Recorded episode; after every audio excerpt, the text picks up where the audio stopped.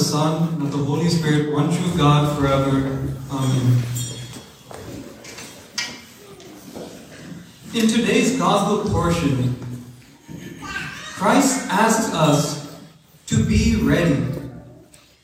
And then he tells us two qualities of what it means to be ready.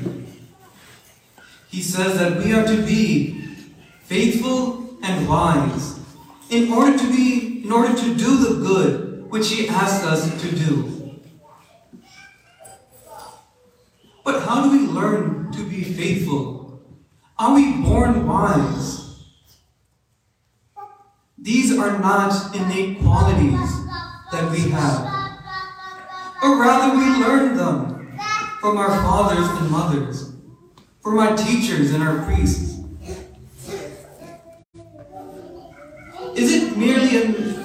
Enough to just read scripture in order to understand what Christ asks us to do?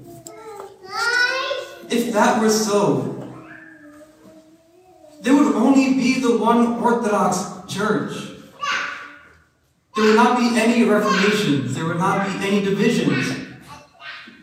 If it was just the case to just read Scripture. Therefore, it's not as simple as reading Scriptures for edification. It has always been the fact that someone has opened up Scripture for us and has taught us its meaning.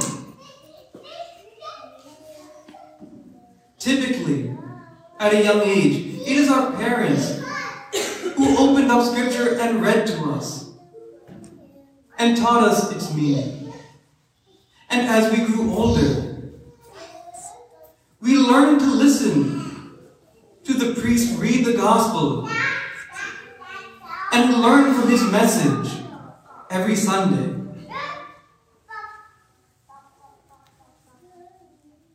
But in this growth, it is not merely what the priest says. It is not limited to those who only use scripture. For there are those role models who have taught us or have inspired us grow in wisdom through their teachings and through their very deeds. Therefore, this Sunday, we honor one fact that we remember specifically the departed clergy. But let us not leave it at that on one Sunday of the liturgical season, we remember our departed clergy. But on all Sundays, on all of our days, let us remember those who have opened up Scripture and taught us. And also, it is not just the clergy who have taught us. We remember all who have been our teachers. We remember all who have taught us how to be that good and faithful steward. For when the Lord comes, we are found prepared. Not because of what we did, not because of our innate ability to be good, but because we were taught so. Therefore, in other words, let us remember all those who have taught us good lessons of how to be good Christians in either word or in deed. Today, let us specifically pray for those who have inspired us but have fallen asleep in the Lord. But from now on, let us show our appreciation to those who are with us and have helped shape us to be good Christians. No longer make it a habit to show appreciation idly, but instead show your appreciation to those who helped in your growth. This means, little children, be sure to, when you go home, to show your parents your love and your appreciation to them. For is this not what God commanded us to do? To honor your father and mother. But do not stop there.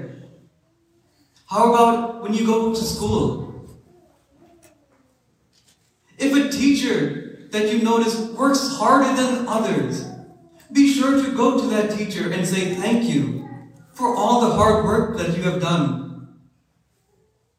And for those who are working, how easy is it to just forget about all our mentors? How easy is it aside our appreciation for our managers who work hard to keep us in check? And also our peers who have influenced us.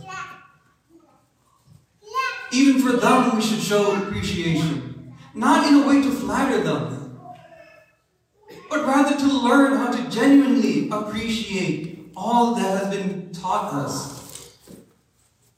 For all of this has a purpose. For why do we celebrate the Holy Eucharist?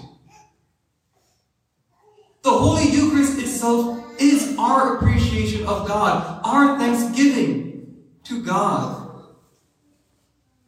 We learn in all aspects in our lives how to give thanks so that when we come before the body and blood of Christ, we may genuinely say, Thank you, Lord, for you have saved me. Thank you, Lord, for your blood redeems me. Because it is not to God's benefit that we celebrate the Eucharist, but for our salvation. Therefore, let us continue thanking God for all of his blessings this day. May all glory and honor be to the Father and the Son and the Holy Spirit. Amen. Dearly beloved in Christ, as we move toward the great and holy Lent, we have a series of Sundays where we remember the faithful departed. Today we remember all the faithful departed priests who have passed on before us. Your priest shall be clothed in righteousness, and your saints in glory.